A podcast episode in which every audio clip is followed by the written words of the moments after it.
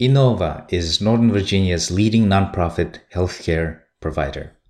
Today, we're going to talk about its FACT department, forensic assessment and consultation teams. We are Enche and Geser. Welcome to Lantuun Dohio podcast.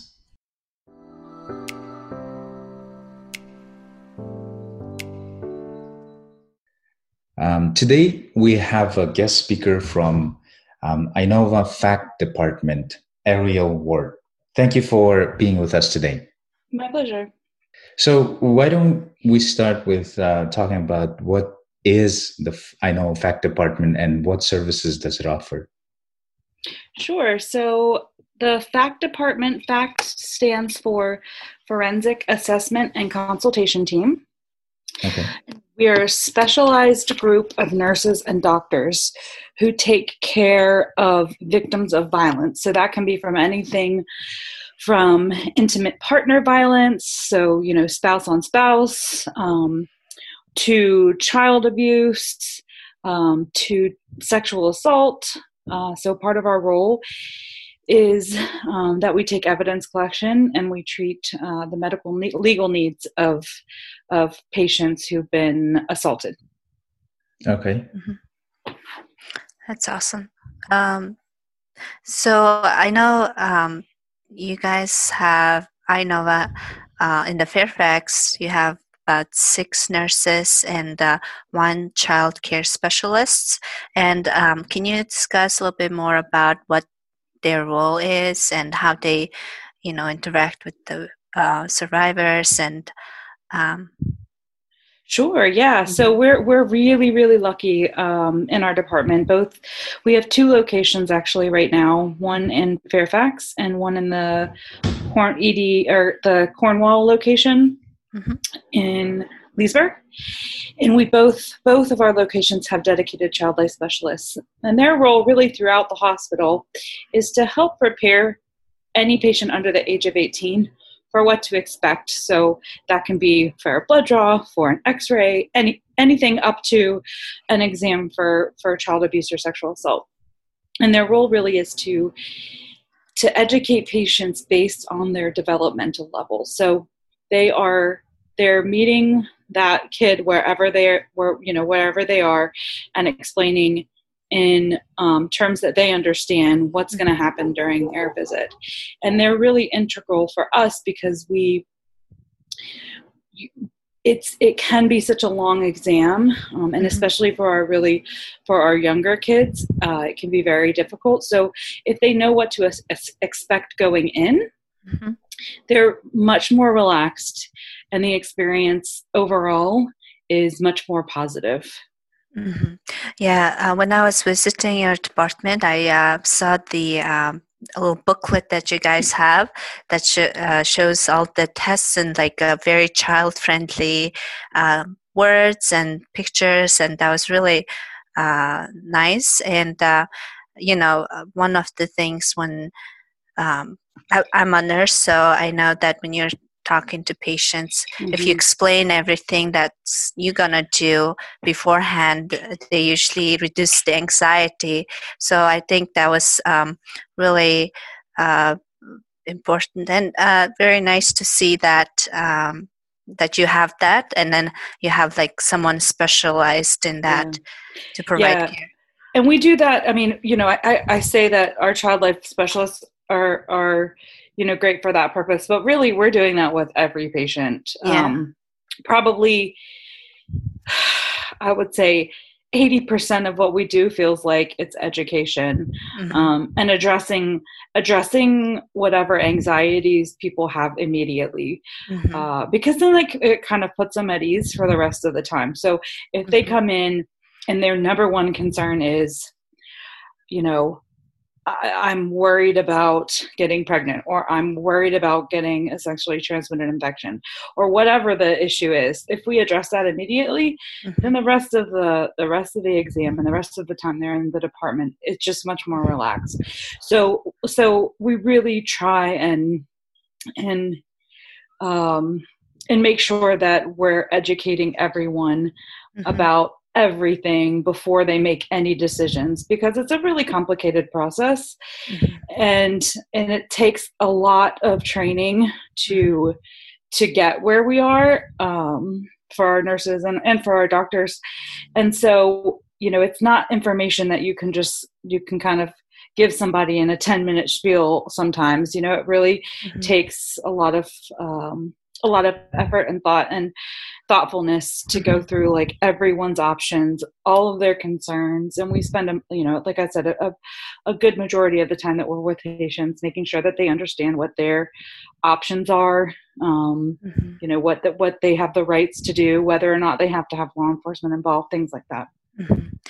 um, if you can talk about what uh, sexual assault nurse examiner does and then uh, if you can give us like a case study maybe let's say if i walk into your department and what what uh, to expect yeah what the uh, nurse does and uh, what to expect from um, survivors standpoint sure okay so so you'll hear of quite a few different terms kind of thrown around Mm-hmm. Some people call us sexual assault nurse examiners.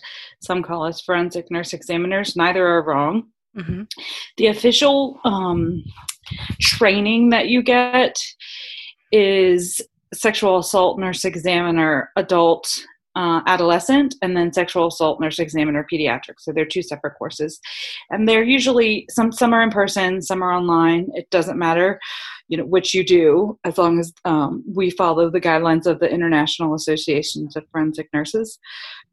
Excuse me. So if and that's iafn Mm-hmm. Um, as long as as long as the course is approved or okayed by them, it doesn't really matter how you take it in person versus online. And then you do a lot of training sort of on site. So it's a lot like it's very similar to other certifications in terms of usually you work for a period of time before you sit for the actual certification. Mm-hmm. Um, so like your CCRN, things like that.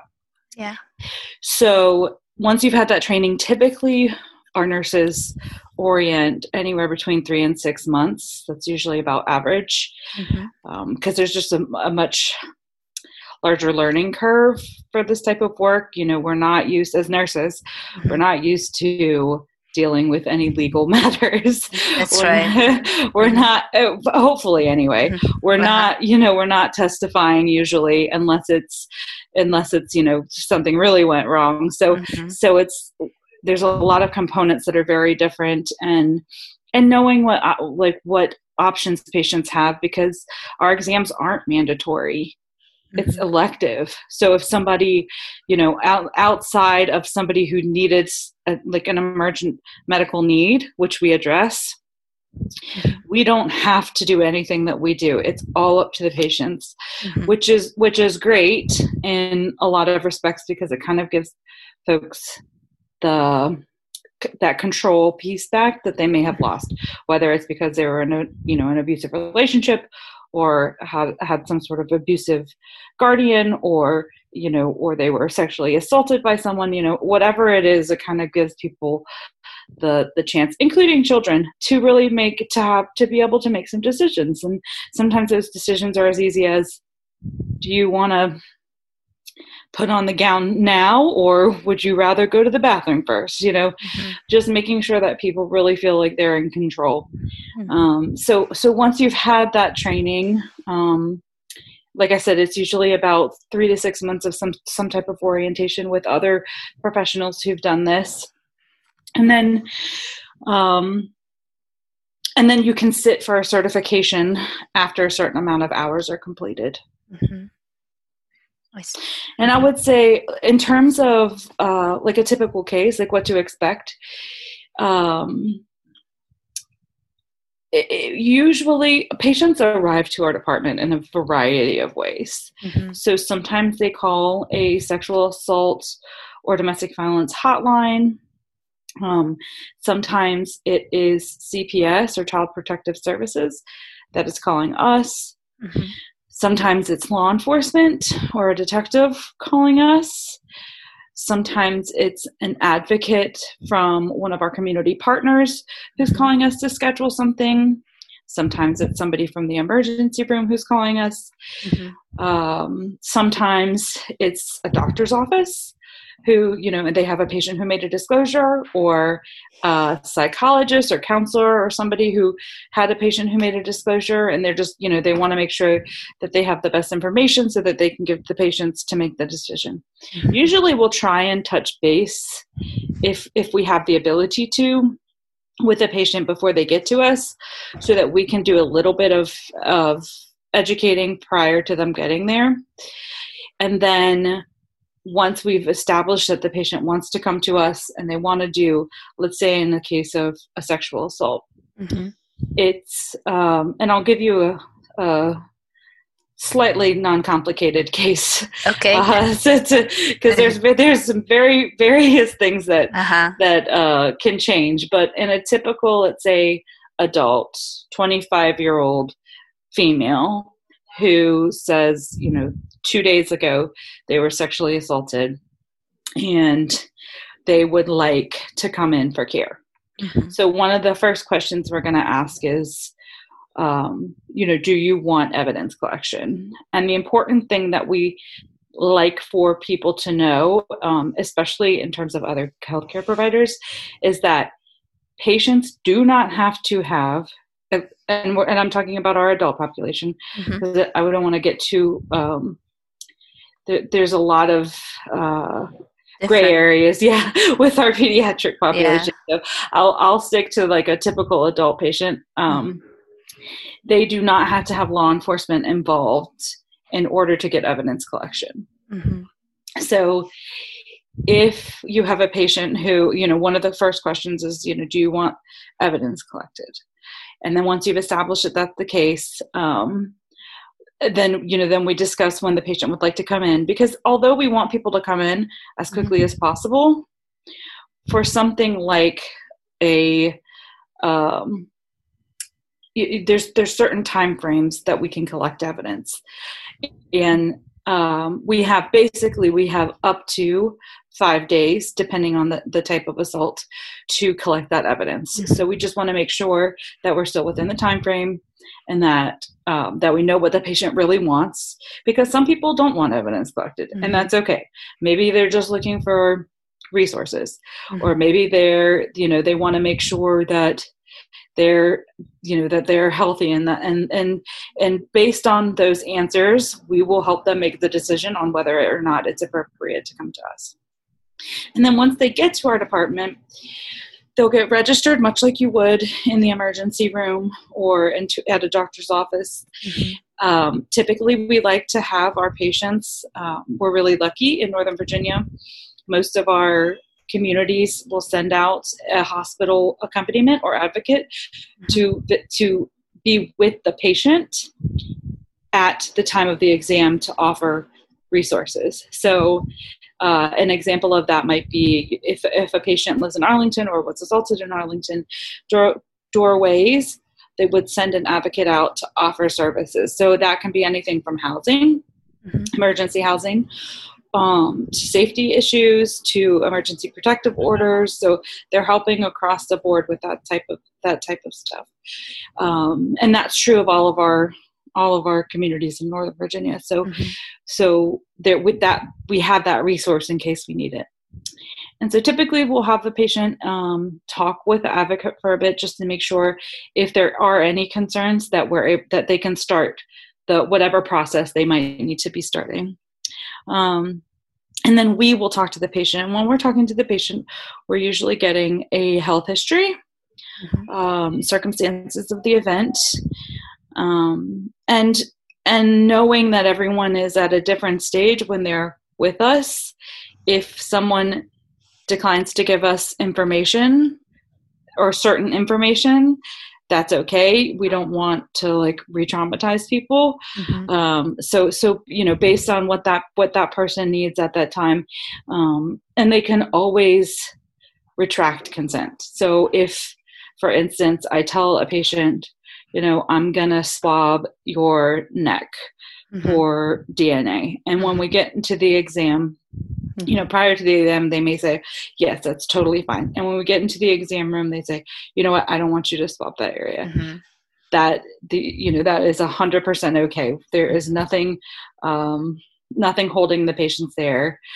Um, we don't bill anyone's insurance for for our visits. Um, they're all paid for by either um, a state fund uh, or you know or th- through the hospital. So there's mm-hmm. no there is no payment that happens mm-hmm. in our department. Um, so there's no you know there's no penalty for for leaving or anything like that. Um, and we usually make that pretty clear that that patients have the right to choose what they want to do and they can decline anything um, and help them make those decisions because sometimes it's not a great not an easy decision to make. Mm-hmm. um, and then we'll explain the exam and then we'll do our physical exam. Um, and that's a lot like you know a normal uh, medical visit. So we're just looking at you know blood pressure and height and weight and making sure um, you know listening to people's hearts and lungs and things like that. Mm-hmm. and then we do our evidence collection piece mm-hmm. um, and then we also offer testing for sexually transmitted infections and things like that. So if a patient opts to do that, then we will will also do that at that time. Yeah, um, I wanted to uh, at this point. I just want to summarize some of the very important points that you made. Mm-hmm. Um, from uh, we uh, we discussed about this topic earlier with other speakers, but um, you know, coming from different country, uh, the immigrant populations. Mm-hmm in addition to the language barrier, um, a lot of things um, are people are very unfamiliar with. For example, what what happens when they call nine one one? Um, mm-hmm. Do do they you know get all the information that could have um, not necessarily positive consequences? And secondly, if they go to a hospital for any reason, there could be enormous you know bills coming later so yes. based on your um, you know based on your mm-hmm. comments we can we can conclude that um, in a hypothetical situation if you're a victim um, first of all you can um, reach you uh, reach mm-hmm. the department by calling 911 or mm-hmm. other hotline number and mm-hmm. second of all everything uh, secondly everything is uh, f- free will you know um, a yep. lot of mm-hmm. yeah uh, and and most importantly there are there are no co- costs associated with it yes exactly okay. Okay. yeah so and and and that um you know we don't bill patients insurance um outside of federally funded insurance um and that's because most of the most of the funding is coming from uh, state anyway. So mm-hmm. um, outside of that, they're but they're still not going to get anything that would be sent home. That would be you know anything that would indicate that they were with us. Our our um, our encounters in our electronic medical record system mm-hmm. are very private. Mm-hmm. There's not much that other providers can see.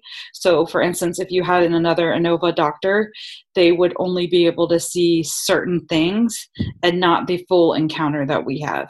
Mm-hmm. So, so we maintain some privacy there as well. And again, patients don't have to don't have to have law enforcement involved. So if they call, let's say they show up at the emergency room and say, you know, I want I want to talk to one of the forensic or SANE nurses, um, then uh, or forensic providers, then they, you know, usually what would happen is a social worker would come out and talk to them, and then they would be directed directly to us. Mm-hmm. So if they, if someone needed to be seen in the emergency room because they had a medical emergency, outside of the like medical legal care for for for um like evidence collection and medical care for mm-hmm. us for sexual assault or child whatever it is. Mm-hmm. If they needed to be seen in the emergency room, that that is not part of our encounter. So patients would potentially get billed for that emergency room visit. However, um, in, in some circumstances, if it's related to a crime, they can get reimbursed through um, through certain state funds. So uh, and there's also you know charity care and, and things like that through the hospital. So we try and help patients navigate all of that as well. So if they do need to seek emergency care there are ways if they're a victim of crime to get to get help with reimbursement for um, for those costs. How do you ensure that a person with no English gets the proper service? So, throughout the Inova health system, we have various ways of um, of getting uh, interpreters. So it might be that we're using in some sort of interpreter over the phone. We try very very hard. Um, if, if, we have even just a little bit of time mm-hmm. to get uh, an in-person translator and usually we're able to do that by the time that the patient gets there and get registered and things like that we're able to find um, find an in-person interpreter mm-hmm. we also have um, this it's like a ipad on a on a stick essentially and we're able to remote into interpretation over through that um, including sign language which is great mm-hmm. because those are often very difficult um, interpreters to find. So we have access to that, and it's video. So obviously, so that so um, so we can utilize that if we need to. Um, patients also have the option to decline that the you know those interpretations mm-hmm. and use a personal interpreter if they wish. We do discuss with them, you know, what the limitations might be, but they have the option to do that as well. So if they have a family friend or somebody that they really wanted to interpret for them versus someone, you know, they weren't comfortable with, mm-hmm. that's okay. All of the interpreters we, that that we use through the hospital though are obviously trained and um especially with like within the scope of medicine. So so you know they have plenty of training there should be no worries on on using them but you know it everyone has a personal preference so they have that option if, if need be um, and we try to our you know our hardest obviously to accommodate whatever people feel the most comfortable with mm-hmm. but we so. found we have found that it seems much more um, personal and positive if we can get an in-house interpreter so we try very hard to do that if we can. Mm-hmm. Um, I was I was uh, talking to Mary Hale, the director of FACT department, and uh, she was mentioning that um, the um, victims can choose to hold off on the evidence collection. Mm-hmm. And can you tell me more about that? So is your question is like if somebody wants to have evidence collected but not have law enforcement involved? Correct. Or okay, gotcha. Okay, so um so if someone wants to have if they were sexually assaulted, mm-hmm. we collect evidence through what's called a PERK or physical evidence recovery kit. Mm-hmm. And and if someone has law enforcement involved, what would happen is that kit that we collect is sealed with evidence tape, and that kit goes to law enforcement, and law enforcement brings it to the crime lab. Mm-hmm. Now, if someone is not reporting to law enforcement, so if someone decide, has not decided or is not sure what they want to do, or perhaps they never want to report to law enforcement, but they want that option in the future, then we can collect that evidence and we send it to be stored at a storage facility in Richmond. Mm-hmm. It gets stored for at least two years. And if patients want that extended another 10 years, mm-hmm. they can call and have that done. So, um, so essentially, the option, you know, it keeps their options open for approximately another 12 years at least. Mm-hmm. Um, there are different time frames for every state there are different time frames uh, for military military law enforcement th- those types mm-hmm. of things but for virginia it gets stored for two years after two years if the patient wants to extend they can extend it another 10 years mm-hmm. Mm-hmm. Um, I have a question. Sure. Um, under what circumstances um, you will have to report it to them? That's a really good question, actually. Um, so, it, if if it's a if it's sexual assault that portion we do not and they're adults that portion we don't have to report and again this is very specific to Inova and our department um, you know, some things are mandated by the state, but I don't want to speak for every program in Virginia, for mm-hmm. instance. Mm-hmm. Um, so I don't want to like confuse anyone. Mm-hmm. But um, if they're an adult, um, if it's something that we're mandated to report, for instance, something that we're mandated to report to Adult Protective Services, um, like any abuse or neglect, then we have to call those those into Adult Protective Services. Um, if that doesn't fall under that case, um, for anyone, we have to report any non self inflicted wound caused by a gun or a knife. Mm-hmm. And then we also have varying reporting laws as mandated reporters as healthcare workers to child protective services as well. Mm-hmm. So if we suspect any child abuse, um, then we have to make those mandated reports to them. Uh, there are different the way in which we handle the pediatric cases can be a little bit different mm-hmm. but essentially anyone over the age of 13 so or 13 and over excuse me they also have the option not to report to law enforcement as long as it doesn't fall under any of the child protective service uh, legal mandates that we that we have to are mandated to report mm-hmm. Does that make sense? Yeah. Yes. Um, I, I, read an uh, I read a very interesting question on, mm-hmm. on your website. Does the FACT department only do exams for women? No, not at all. Mm-hmm. Um, we are we do men, women, transgender, any anything, everything. We will take care of anyone at any time um, for any reason if it's within our scope. Mm-hmm. Got it. Um, and we have had. Um, there's another common misconception that uh, that men are not victims of spousal abuse. That is not correct. we mm-hmm. have had plenty of male um, victims of intimate partner violence. Uh, sometimes it's in a same same sex relationship. Sometimes it's in uh, male female. Uh, you know, whatever it is. But we we we see everyone and take care of them all the same. Mm-hmm. Is there any publicly available statistics on uh, on that? On, on on our demographics? Yes. You know, that's a really good question. I know we have a breakdown because we're mandated to report some things to um, uh, because we are um, we're funded in a couple different ways. We're really lucky because we have the Ewing family who donates money to our department, which is uh, which is really incredible. And then um, you know that really these programs are very hard to sustain. So the fact that we have that is crucial. We also have grant funding. Mm-hmm.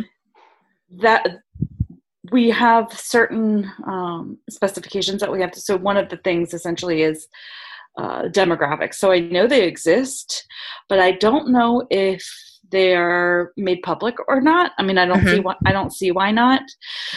I can tell you that that for sure the numbers of um, of men that we see are lower than what's actually happening. Mm-hmm. Um, and that's across the board, really, for for all genders and all races. Um, I think the rate of domestic violence is much high, higher, regard you know, regardless of sex, age, um, race, anything.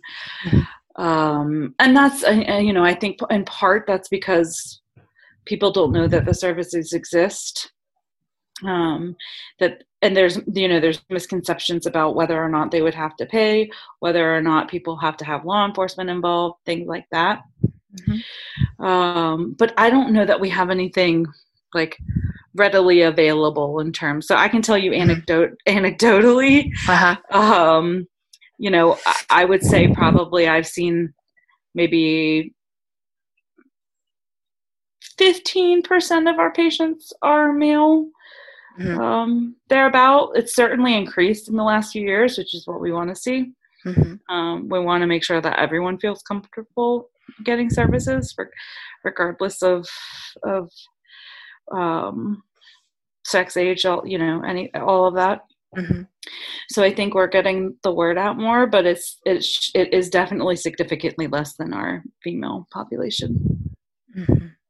Um, I was reading on um, Fairfax Times about the fact department, and um, there's um, I know a fact department sees about average of sixty to sixty-five patients every month, um, and that doesn't that includes also intimate partner violence and other mm-hmm. forms of violence. And has that number this this was done in 2017? Has that number increased or? Yes. Yes, yes, we've we've uh-huh. seen. I think all told, we've we've seen about hundred. I think we saw about 107 patients in February. Wow, And yeah February. Wow. Yeah. Uh-huh. So I, I don't remember what our January numbers were, mm-hmm. but um, but it's it's uh, you know I think in 2000. 2015 or 16 we saw about 550 patients for the year uh-huh. In 2019, we went over a 1000 mm-hmm. Or thereabouts. So yeah, so we're definitely seeing more, which is great. I think people are taking advantage of the of the services, mm-hmm. um, and other people in the community know that the services exist. Mm-hmm. Um, so I think that that's certainly helping.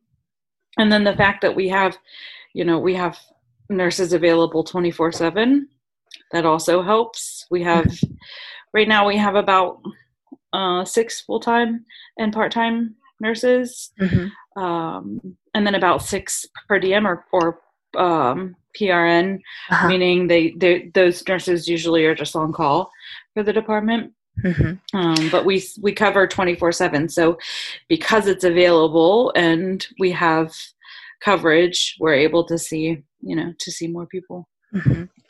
now um, we uh, Lantuun Dohio has a child protection center mm-hmm. in Mongolia, mm-hmm. and we provide uh, medical, legal, and social and psychological services mm-hmm. um, to children who have been abused or neglected, um, also if they have been trafficked. And I want to know a little bit more about um, how you provide services to children.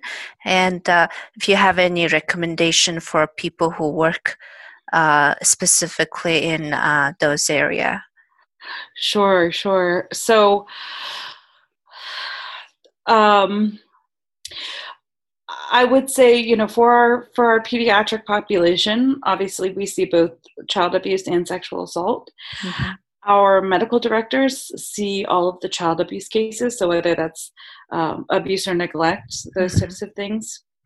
Um, in terms of you know the services that we provide um, are very much like we would uh, we're providing for our adult population uh-huh. the sort of meeting the medical legal needs so if, is it documenting injuries things like that is it documenting um, whatever you know medical needs they might have um, for our child abuse cases is it looking at bone scans to see if there you know if over time if there have been multiple injuries mm-hmm. um, you know additionally um, we're making sure for our sexual assault patients that they don't have a sexually transmitted infection.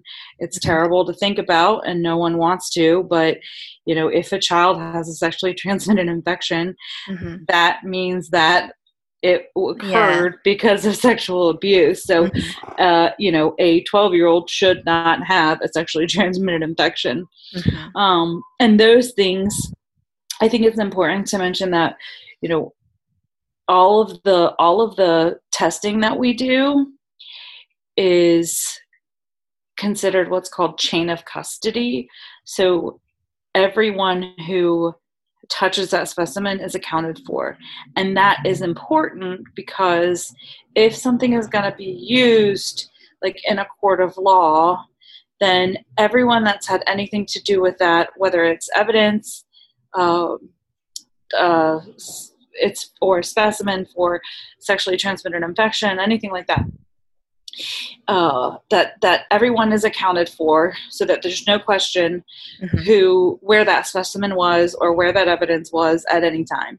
Mm-hmm. So anybody who touched it is accounted for, mm. and that can be important for legal purposes because you're you know you're making sure that there's no question whether or mm-hmm. not that specimen was that patient's or mm-hmm. that you know physical evidence recovery kit was taken off of that patient or you know whatever mm-hmm. it is um, for providers uh, you know i think there's certainly a there's we could we could probably spend hours and hours uh-huh. talking uh-huh. about about what the best you know what the best things to do for for you know for mm-hmm. our child abuse cases um, and you know that includes physical assault and sexual assault i think the best thing you can do is believe them uh-huh. really that the, you know they're the instances this is an old statistic but i'll use it anyway because i think it's probably still somewhat valid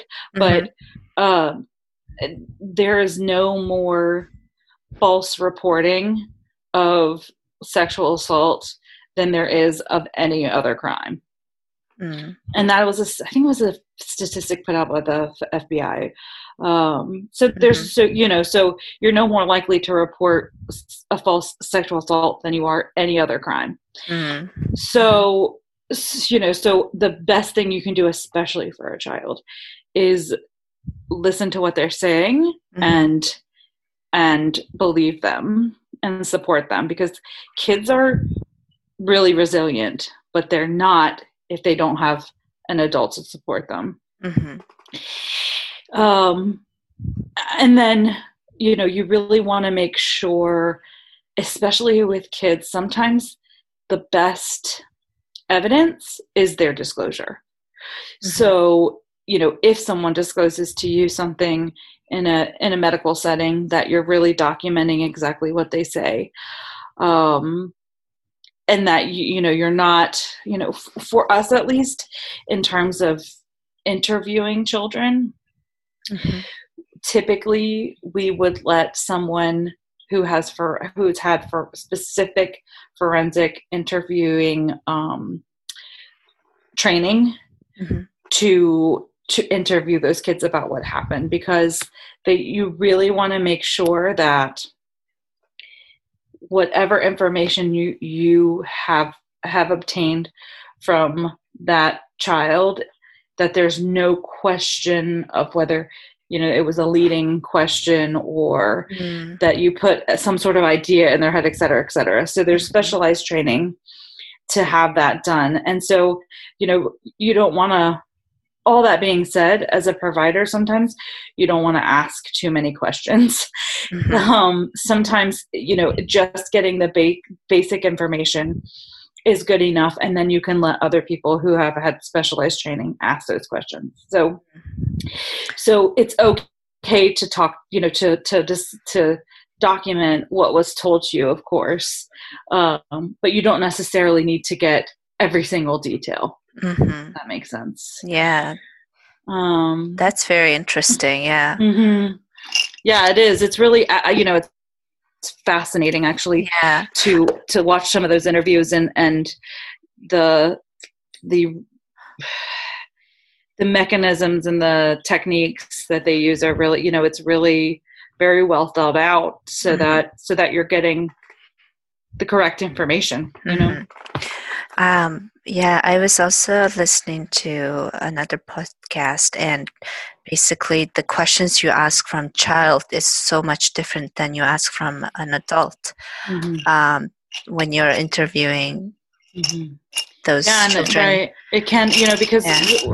for instance, you you want to use whatever language they're using. So if mm-hmm. they call, you know, if if they call their foot, uh, you know, a pillow or whatever it is, right? Mm-hmm. You want to use that same language uh-huh. uh, because that's what they that's what they consider. You know, they're that's what they're calling that that that thing. And and a lot of times, especially with um, sexual assault, the people have all kinds of terms for their genital area. So using those, you know, using whatever verbiage that patient is or, or your child is using is can be important and it's very interesting. Mm-hmm.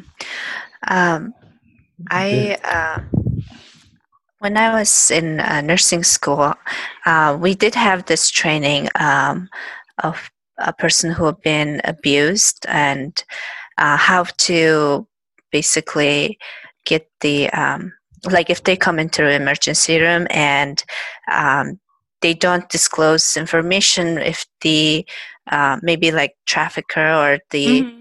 um, is in the room is in the room so mm-hmm. like you have to figure out way to get the person out of the room and yes. I, I, remember that um, training very um, and it was very interesting and um, i was thinking if a child comes to your department and mm-hmm. if their parents uh, maybe yes the um, abuser how uh, maybe, maybe like legally and also um, is is it okay to ask those questions and yes so a lot of times by the time they've made it to our department mm-hmm.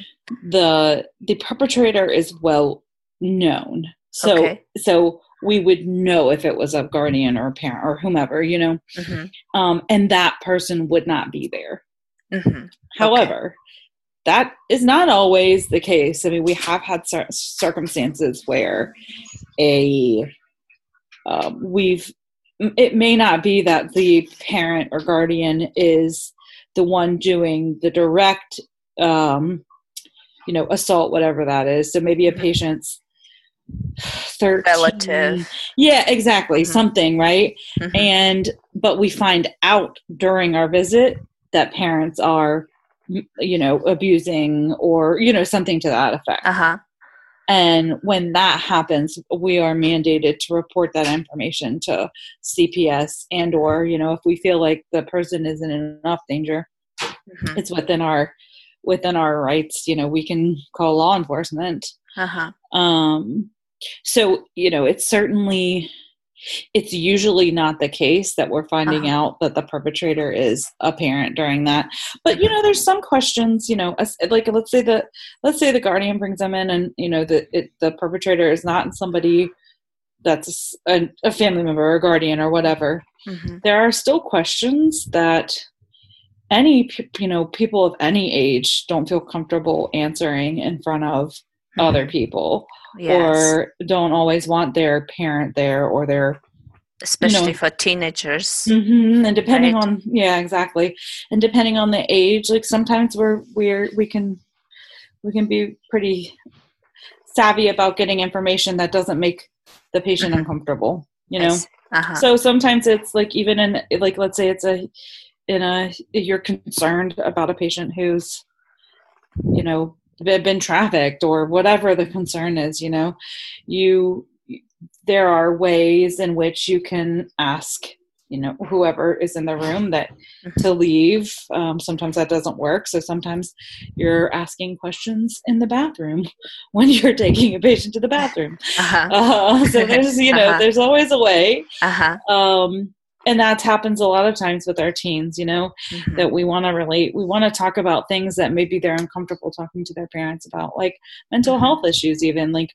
mm-hmm. they may not want to disclose in front of their parent that they've been feeling really depressed mm-hmm. um, and things like that so so we really we try and make it as comfortable as we can and sometimes like i said those you know in an effort not to make anyone feel like they're uncomfortable mm-hmm. we we might ask those questions um, in untraditional areas like the bathroom yeah. uh-huh. so um, this is very um, interesting and valuable information but unfortunately our um, episode is coming to an end but uh, I, in the end uh, if what would be something that you want the listeners remember about fact i think the the the easiest thing to do is if you're um, a victim of any type of violence and or you want to give resources to somebody who's a victim of violence who may want some sort of medical forensic care mm-hmm. um, that to just you know you can call the a hotline they can get you in touch with us. Um, you can also call our hospital operator and say that you need to speak to you know a forensic nurse or sexual assault nurse. And we are available 24 7 to answer questions. So it, so if you take away nothing even you know including providers so patients providers anybody who has any question about whether or not it's appropriate for someone to seek care through us can call because if we can't you know if it's not appropriate for someone to to to get care through our department we can at, at the very least help find resources. Um, mm-hmm. So so there's hotlines and you know available in every single jurisdiction in in northern or sorry excuse me in Arlington it's doorways so they have a 24/7 hotline you can mm-hmm. get tons of information from them and if you have any questions about any of the medical care, they can link you to us. Mm-hmm. You can call the hospital operator and and ask to one of us, or excuse me, ask to speak to one of us for mm-hmm. for information. Um, because there's so many nuances and and things that you know that takes that take our, our team years to mm-hmm. learn that you know the most the easiest thing for for people who are seeking care and or or have any questions about seeking care or whatever it is is to you know either call one of the the hotlines or call and ask to speak to one of our our staff members to to get guidance. Mm-hmm. so thank you very much today for your time ariel. Yeah my pleasure. Thank you so much. Thank you so much for a lot of good information Thank you. Anytime. Anytime. Thank you so much.